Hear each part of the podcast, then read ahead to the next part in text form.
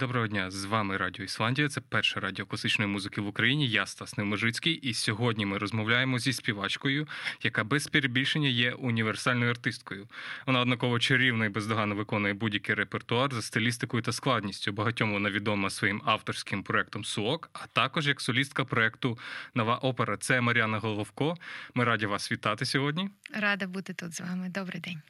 Доброго дня. У вас стільки різних проєктів, що складно визначитися з амплуа. Що для вас важливіше? Але, здається, ми знайшли правильний слід. Декілька років тому в одному з гламурних видань ви склали свій плейлист. І серед того плейлиста там є Beatles, Ella Fitzgerald, Simon and Garfunkel, і серед цих 5 пісень тільки одна пісня, один твір класичної музики – це «Сен-Санс», «Соловей» і «Троянда». Чи можна по цьому списку визначитись, що для вас є найважливішим за стилістикою, а що більш на другому-третьому місці? Це дуже такий правильний шлях шукати мій смак у таких друкованих виданнях або недрукованих, тому що я декілька разів мене прохали зібрати якийсь плейліст для журналу, і кожен раз дійсно відсоток якоїсь, не знаю, джазової музики або... зовсім інших стилістик, окрім класики, був набагато вищим.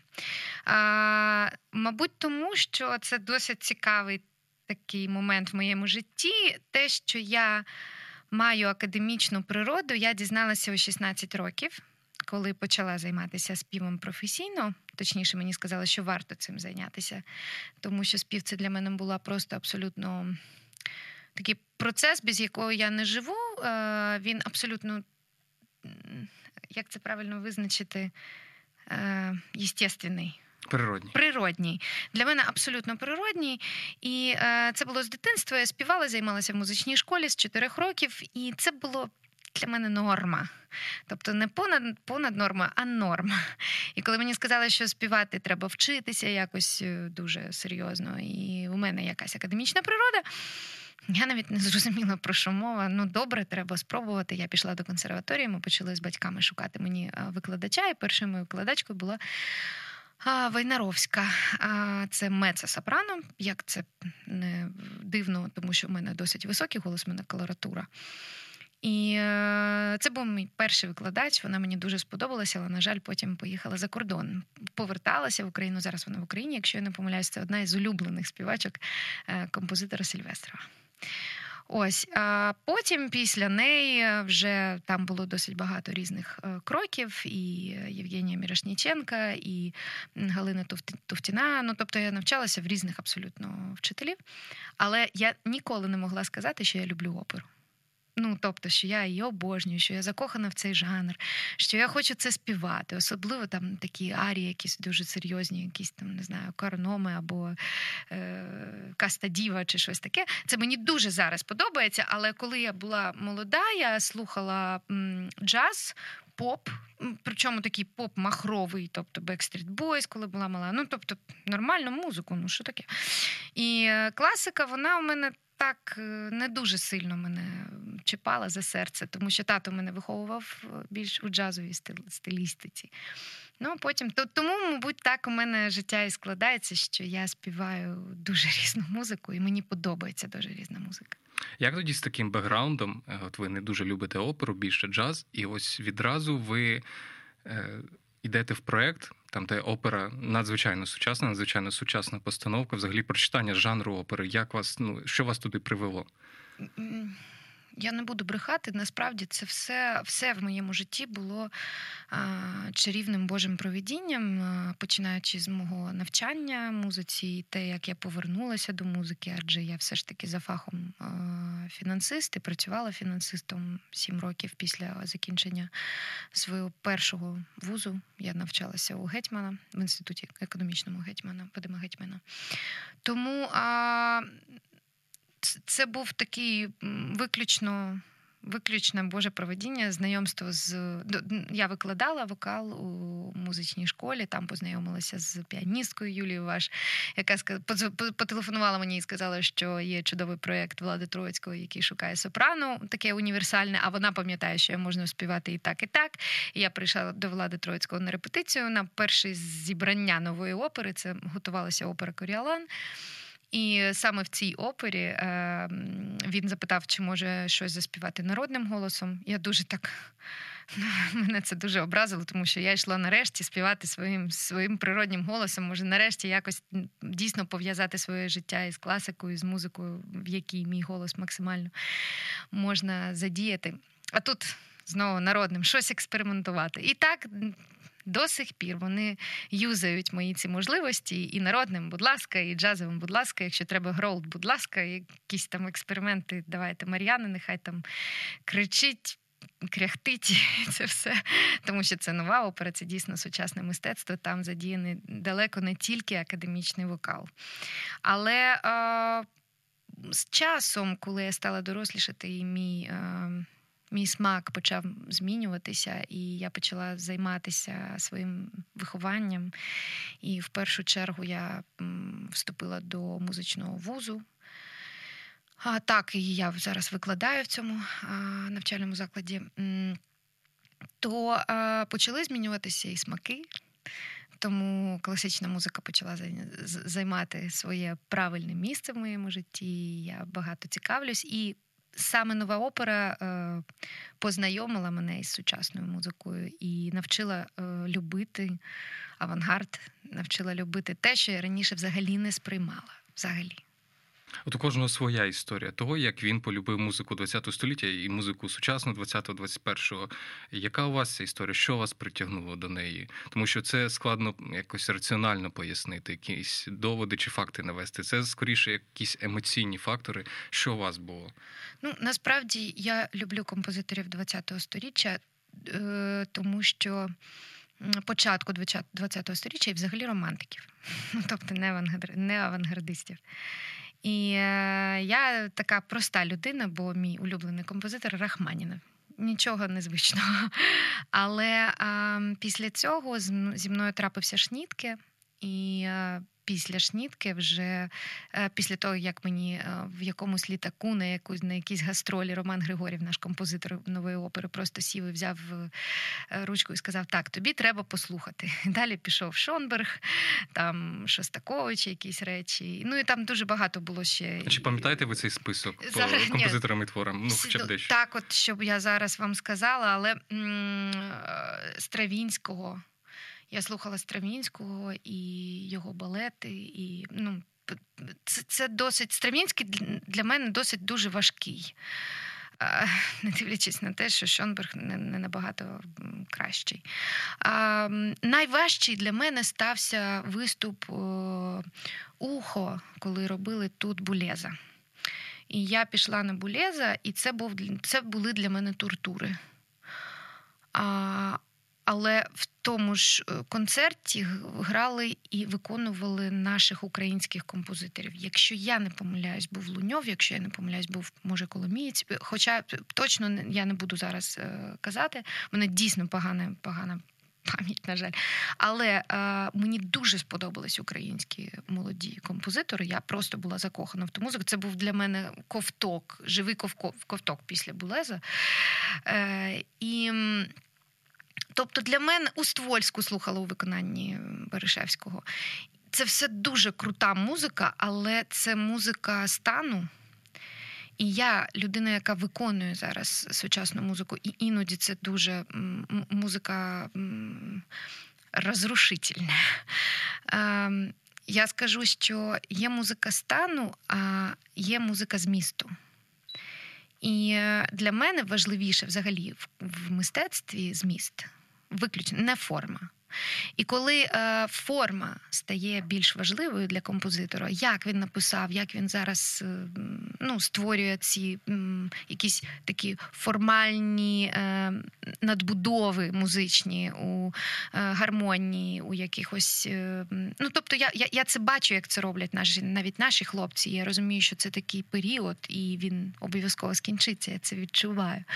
Але без цього неможливо. Навіть наш український композитор Шух, він викладав у нас, на жаль, його нема вже в живих, Донецька школа, якщо я не помиляюсь. Він мені казав, коли викладав, що починали вони всі тут, і Сильвестров, і він, і Полюва, і всі оці молоді композитори, тоді молоді композитори, зараз вже це наше надбання, вони починали з авангарду.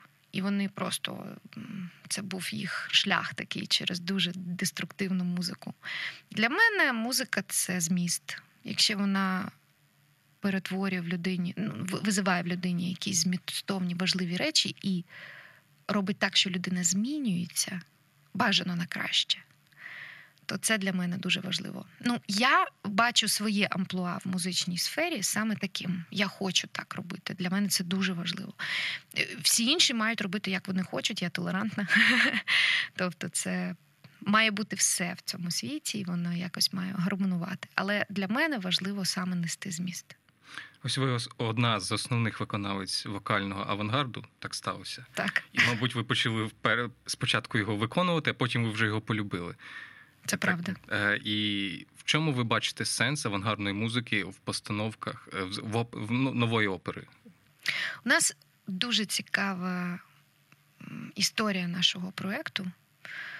Ми почали з опери «Коріалон», яка сталася дуже імпровізовано емоційною.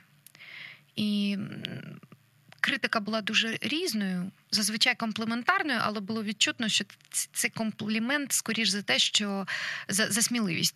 Тому що це було майже вперше в Україні в такому масштабі. І Влад вміє робити це в масштабі. І це одна з основних його, як на мене, таких якостей, як режисера і продюсера в першу чергу. Але «Коріалон» був дуже справжній.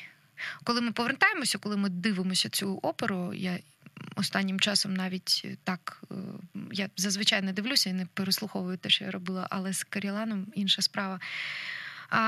Дійсно, це, знаєте, як дивитися свої фотографії юності і відчуваєш, наскільки ти там справжній, наскільки в тобі ця інфантільність, яка дуже красива якась така. І «Коріалон» був така дитина. Красива дитина.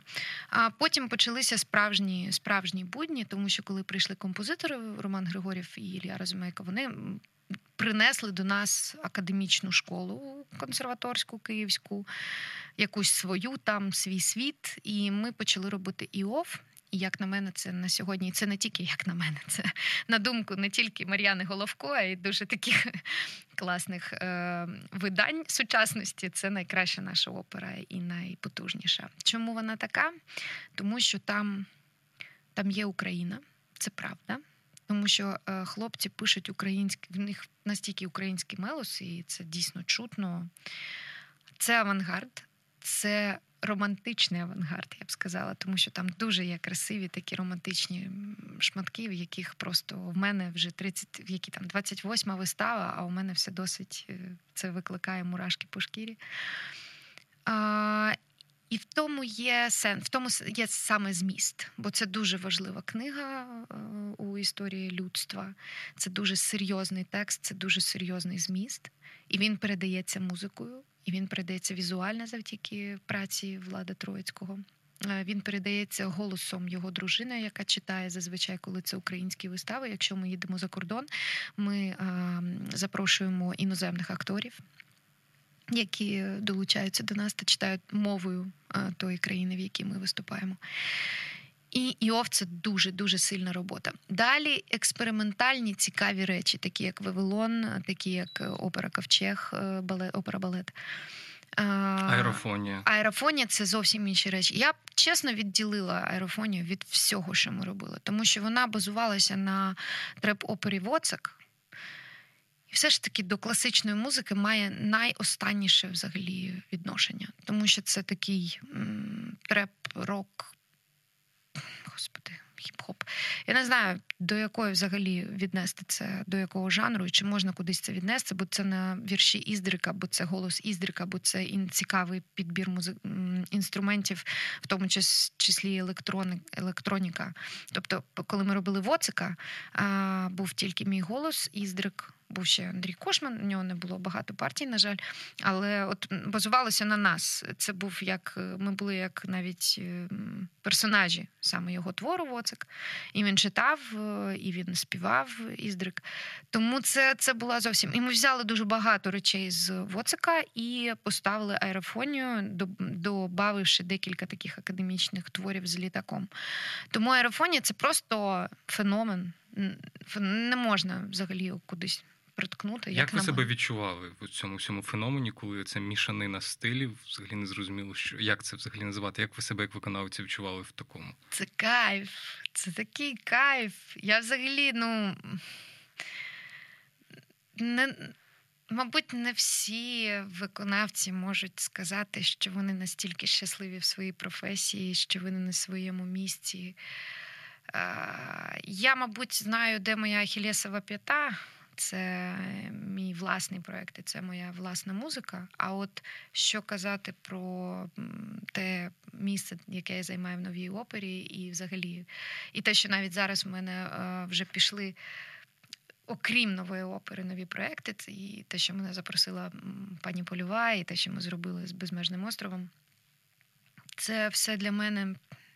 над найважливіші речі в житті. І я отримую величезне задоволення, хоча іноді буває дуже важко, як, наприклад, було з оперою «Газ». А в чому кайф від авангардної музики? В чому кайф виконувати партії в «Газ», в аерофонії? В чому кайф співати в творах Вікторії Полювої? Я не знаю, як бути людиною, яка слухає нову оперу. Я не знаю. Я знаю, як її співати. Коли ти знаходишся по той бік... Ти знаєш стан, ти знаєш, що ти хочеш зараз донести, тому ти співаєш і розумієш, що ти робиш. Людям, які слухають, набагато важче. Їм треба ще інтерпретувати якось, що ми зараз там їм показуємо, співаємо, робимо. Тому це такий калейдоскоп інтерпретацій у залі, а у нас це вже досить... такий сталий стан. Ти розумієш, що ти робиш, ти хочеш це зробити, ти розумієш, що від тебе хотів композитор. До того всього треба було дійти, і нам були потрібні ці 6 років разом, у нас восени 6 років. Це такий приємний, важкий шлях, як, знаєте, як іти по... крізь крапиву кудись в дуже красиве місце. Тобі трошечки боляче, але ти знаєш, чому ти туди йдеш, чому ти якось це витримуєш. В тому справа, що це челендж для мого голосу, це постійно якісь випробування, і він стає іншим, кріпшим, крутішим. Іноді, коли щось я роблю, потім через декілька років переслухаю, я питаю себе, невже це я взагалі, невже це я зробила, як я це зробила, чи зможу я це повторити. Наприклад, у мене є один запис, мій обожнюю цю роботу, з композитором Антоном Байбаковим, з яким ми робили «Коріалон». Потім він мене запросив записати саундтрек до мультфільму французького режисера. І така була робота з ним приємна. Ми працювали в студії, і це було і імпровізація. Він написав музику, але хотів, щоб я голосом вигадала, як на слова Байрона, якщо я не помиляюсь, якусь мелодичну лінію, і ми її разом розробляли.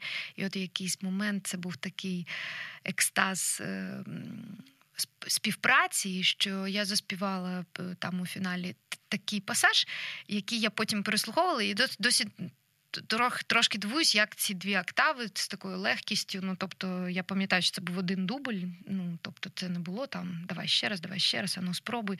Тобто, це було так на такому легкому польоті, і ти думаєш, як це з нами трапляється, з музикантами, що ти можеш зробити щось більше, ніж тобі здається, ти можеш взагалі. Це Бог робить, я не знаю.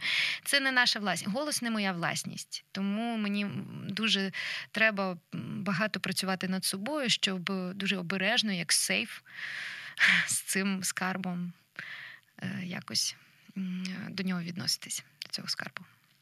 Для наших слухачів пропоную послухати фрагмент з опери, чи так можна назвати оперу «Аерофонія». Це дует Мар'яни Головко і Анни Кірш, це «Ангели і демони». Стук в приваті, голос в чаті, і любові сірий шум. Все це свято, все це щастя, не програти, не проспати. Скільки б часу не лишило, в сумі вийде тільки сум. Пекло знову програло, чуєш сум.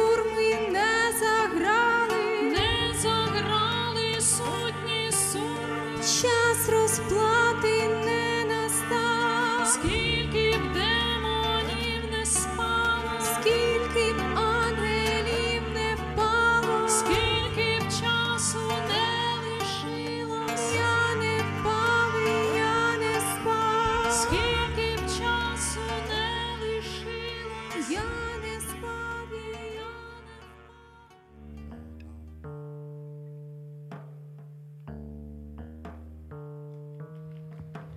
Упасти легше, ніж встояти, загинути легше, ніж вистояти, бо їсть сарана поїдом усе, що схоже на листя, а кожен листок обличчя, а кожна пошесть, як хмара, виходять із потойбіччя парами злочин і кара, і тільки дивується сліпо відрубана голова, як вперто вертається літо, як стійко росте трава.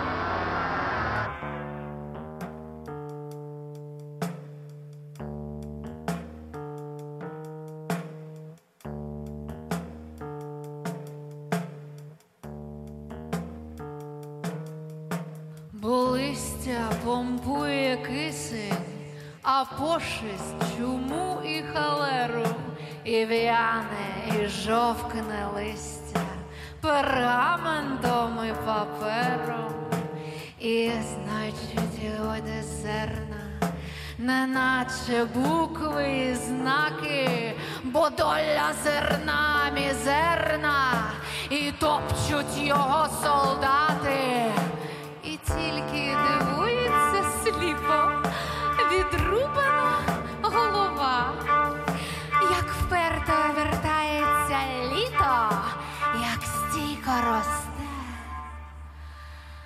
трава.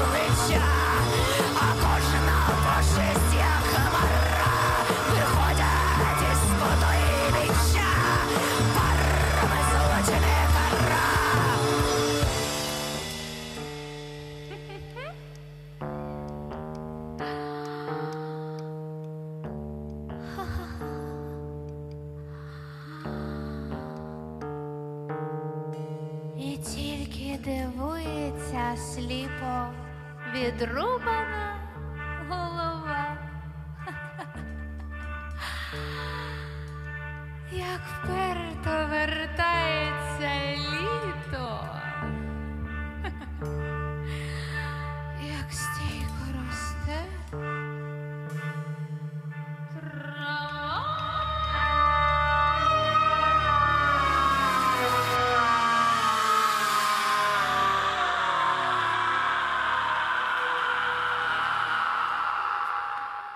Закінчуючи про академічну музику, хотів спитати, я знаю, що ви жили над Валентином Сильвестровим. Це правда? Це правда. Це дуже цікаво, тому що мало відомо таких якихось таких побутових фактів про Валентина Сильвестрова. Скажіть, будь ласка, хто більше впливав на його творчість? Ваші заняття або його процес написання творів? Я дуже сподіваюся, що цей надзвичайний композитор не отримав від мене якогось поганого впливу на його творчість, тому що вже ж мені було там 6-7 років, але я постійно займалася музикою над його квартирою і грала гами, черні, чуди черні та ще якісь твори, працювала. Іноді, коли ми зустрічалися, він навіть міг сказати, що сьогодні краще, ніж вчора. Тобто він все це чув і знав, що я займаюся, якась маленька дитинка, яка живе зверху на один поверх вище за нього. Мої батьки знали, що це композитор, вони казали, що під нами живе дуже, дуже гарний композитор. І я знала, що це цей дядя-композитор і з таким пієтетом. А яким ви запам'ятали Сильвестрова в дитинстві? Отакий він був в дитячих очах? Він для мене вже був немолода людина. І дуже такий приємний, спокійний. Надзвичайно приємна і спокійна людина, як на мене. І він якось з такою дуже добротою до мене відносився. Тому це дуже такі маленькі, знаєте, це маленькі згадування якісь з дитинства. Мені важко сказати, що це прям якась подія, яку я можу там прямо розказати, бо був якийсь випадок. У нашому ж будинку, наприклад, жила чудова поетеса Інна Кульська. Українська поетеса дитяча. І я обожнювала її вірші, я знала їх на пам'ять. І до сих пір якісь пам'ятаю, і ми ходили до неї в гості, вона дарувала мені свої вірші. Тобто це такий був осередок якийсь, цей район, в якому я живу. Тому мені захотілося туди повернутися, і я знову живу саме на цьому районі, бо там дуже багато зараз теж колег, музикантів, акторів, художників. Тобто це дуже таке благодатне місто. Так, ми повертаємося до вашого сольного проєкту. У вас є сольна творчість, у вас проєкт називається «Суок», якщо я не помиляюся. Так. А з чим пов'язаний такий псевдонім? Це щось з казки, наскільки я пам'ятаю. Так. Це казка «Три товстуни» Олеші. Насправді там є такий персонаж, дівчинка Суок. Вона акробатка, яку просять перевдягнутися в куклу, яку загубив наслідник престола Тутті. І він дізнається, що вона жива дівчинка, і вона його вмовляє допомогти їй провести революціонерів, які зроблять революцію, скинуть цю владу.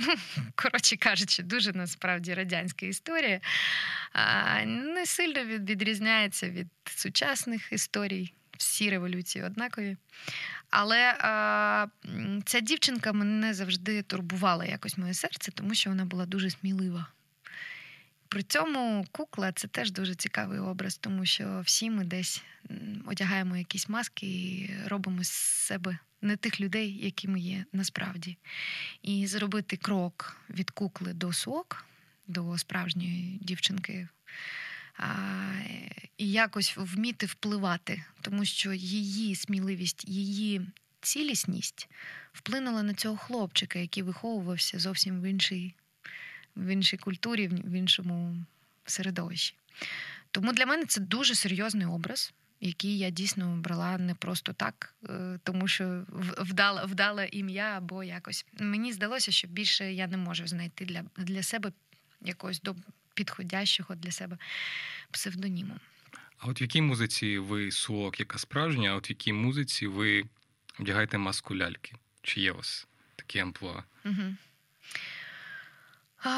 Мабуть, кожен раз, коли мені треба співати... Ні, правильно буде відповідь. Це дуже важке питання, тому що для мене дуже таке серйозне і важливе, і зачіпляє такі струни моєї душі. Тому що це трошки страшно. Здається, мені вдалося не піти на компроміси в своєму житті, тому що таких запрошень було багато, і, в принципі, можна було піти у сучасну поп-музику і потрапити на якісь щаблі. Тобто зараз у нас є там імена, хтось мені подобається більше, хтось менше, але можна було потрапити туди в шоу-бізнес. Але я якось постійно вибирала інший шлях, і не завжди це було мені на руку. З точки зору, там, не знаю, популярності, з точки зору, якогось бажання, там, не знаєте, слави чи щось такого. Всі актори, це будуть люди, які зовсім брешуть, яким не хочеться, щоб їх творчість бачили, щоб їх знали, щоб якось сприймали. У мене трапилось так, що я дуже завжди хотіла співати красиву музику, співати те, що мені подобається. І коли я отримувала якісь такі замовлення або якісь такі були історії там, де мені це не подобалося, а треба було співати, декілька разів таке було, я зрозуміла, що це не мій шлях.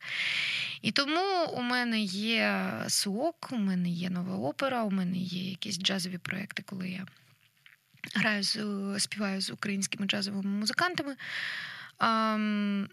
І все. І я більш нікуди не рипаюся. Тобто ваш проєкт «Суок» – це не намагання там створити собі ім'я в шоу-бізнесі або там популярність. Це така як внутрішня імміграція. Так. Просто сказати те, що каже моя душа, коли я залишаюся наодинці з інструментом, і якось донести ту музику, яка звучить в моїй голові. Проблема «Суок» виключно та, що іноді в моїй голові музика звучить набагато більшою та останнім часом. Та й вплив, насправді, моєї роботи у «Новій опері» дуже серйозний, і він не найкращий в цьому плані. Тому що музика така, як ми граємо, як ми співаємо у «Новій опері», вона така дуже серйозна, дуже незвична. І, чесно кажучи, ти починаєш в цьому жити. І коли ти хочеш заспівати просту пісню, вона тобі здається занадто простою, якоюсь невичорною, якоюсь не... що тут людно, там, в Новій опері, там якісь викрутаси цікаві, а тут якось просто пісня. Куплет, припев, куплет і приспів, і все. І треба повертатися, насправді, до себе, тому що це я. Якщо я пишу музику, вона дуже проста. Це просто пісні. Тому треба якось себе навчити любити те, що я роблю. А це, мабуть, найважче. Зараз ми послухаємо пісню якраз проєкту «Сок», щоб наші слухачі розуміли, про що йде мова. Це пісня «Lucky People».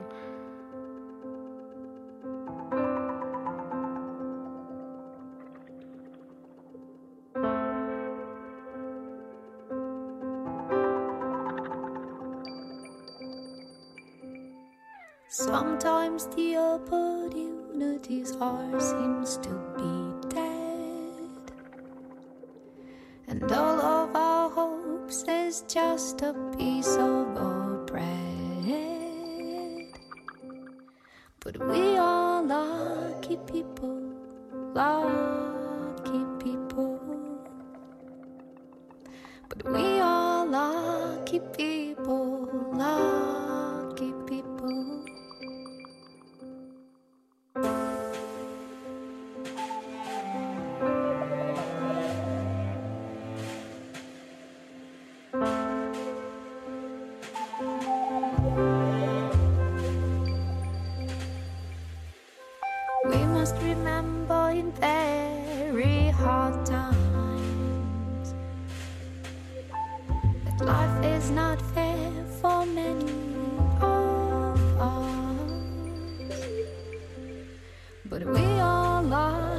People, lucky people.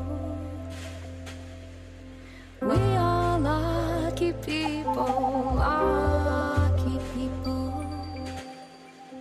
You can see, you can breathe, you can walk near the trees. You can touch everything and just feel what it means. Put your smile on your face, feel the joy, feel the praise. But we are lucky, impossibly lucky.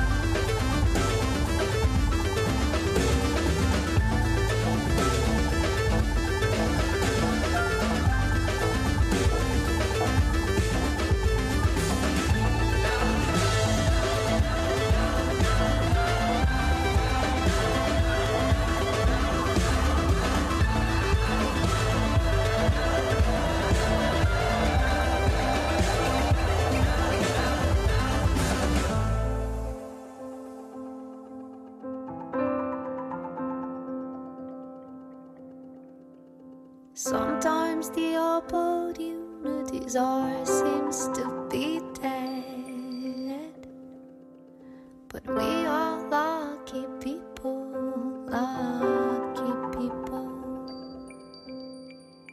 Скажіть, будь ласка, про що ця пісня? Вона така ніжна і мерехтлива. Що б хотіли неї сказати? Там є друга частина, в якій розгортається все. Так. Я якось розповідала, мені приємно розповідати цю історію, бо коли пісня має історію, її приємно розповідати, особливо на інтерв'ю якихось.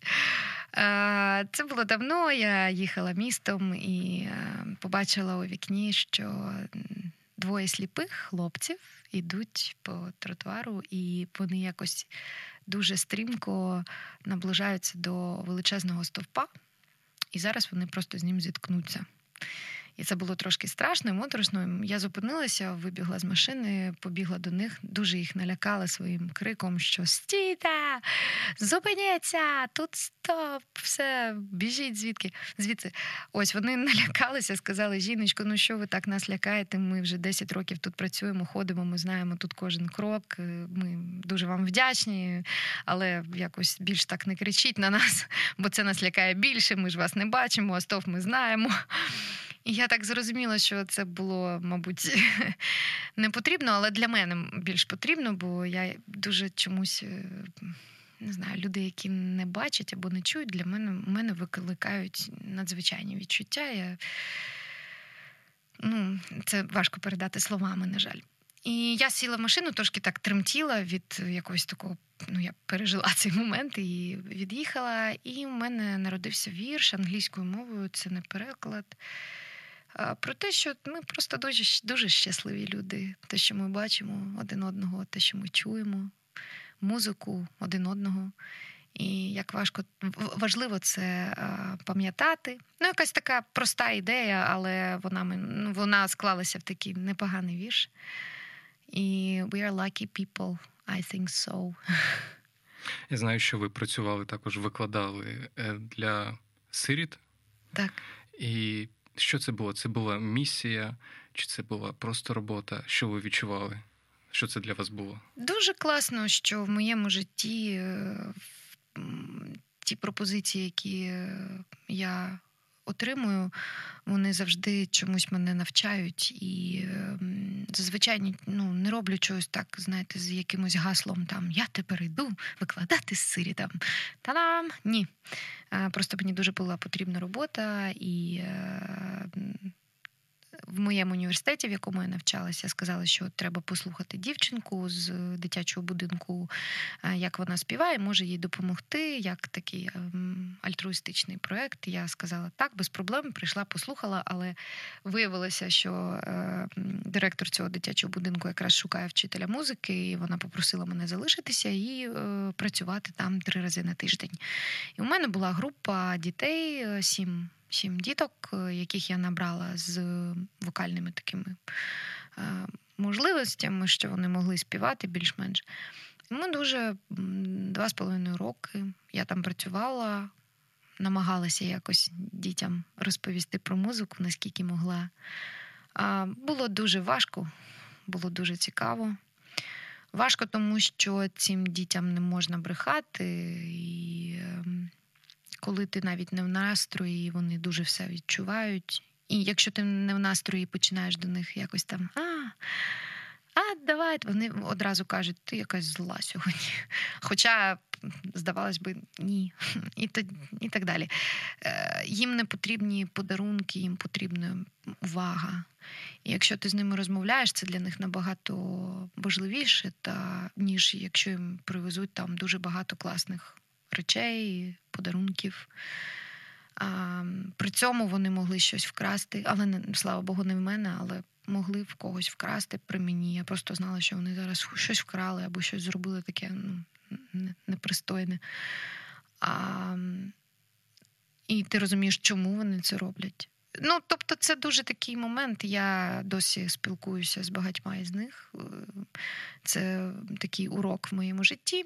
Я не вважаю це якоюсь місією, що я робила щось надзвичайне. Робила свою роботу, наскільки я могла. Я отримувала зарплатню. Це не була вже альтруїстична якась місія. Просто працювала в дитячому будинку. Але я дуже вдячна цьому періоду. Так. Мабуть, на таку чесну публіку гарно випробовуватись свою творчість. Ви виконували свої пісні, мабуть, перед ними? Вони як вони сприймали? Якщо це вони було... якраз найкращий критик і найкращий такий стимулятор. Вони ніколи не стануть брехати, і вони завжди правдиво кажуть, що ти дурна, що пісні нікому не показуєш. І давай на тебе тиснути. Ось, я писала для них пісні, насправді. Ну, тобто ми в нашому музичному такому колі співали те, що я для них писала. І, до речі, я написала одну пісню про маму для дівчинки, в якої от мама була жива, і вона дуже хотіла її побачити, але там не було можливості і так далі. Я написала пісню, і директор заборонила їй виконувати цю пісню, тому що це психологічно може вплинути на дитину. А насправді вона її вивчила, вона її обожнювала, цю пісню, і це була прям... І вона дуже хотіла її заспівати на сцені. Ми так... Це була така боротьба, якщо чесно. Так і не вийшло, вона не дозволила. Але, ну, а вже ж пісню вона знає, я її залишила, подарувала. Ну, так буває. Так буває, що люди, які працюють... Ця жінка, директор цього дитячого будинку, це людина-герой, якій можна поставити просто... Варто поставити вже зараз, хоч вона, слава Богу, жива, хоч їй десь 80, під 80, вона все життя займається цим дитячим будинком. Вона зробила стільки для цих дітей, скільки, я не знаю взагалі, скільки людина може зробити. І при цьому в неї дуже важкий характер. Дуже.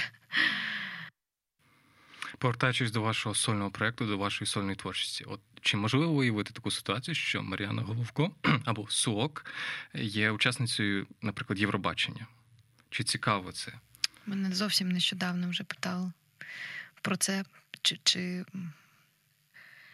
Взагалі, це зараз дуже класна практика показати великій аудиторії свою творчість. І якщо ти готовий, в тебе є, наприклад, альбом, в тебе є велика кількість творів, ти можеш зробити концерт зі своїх творів.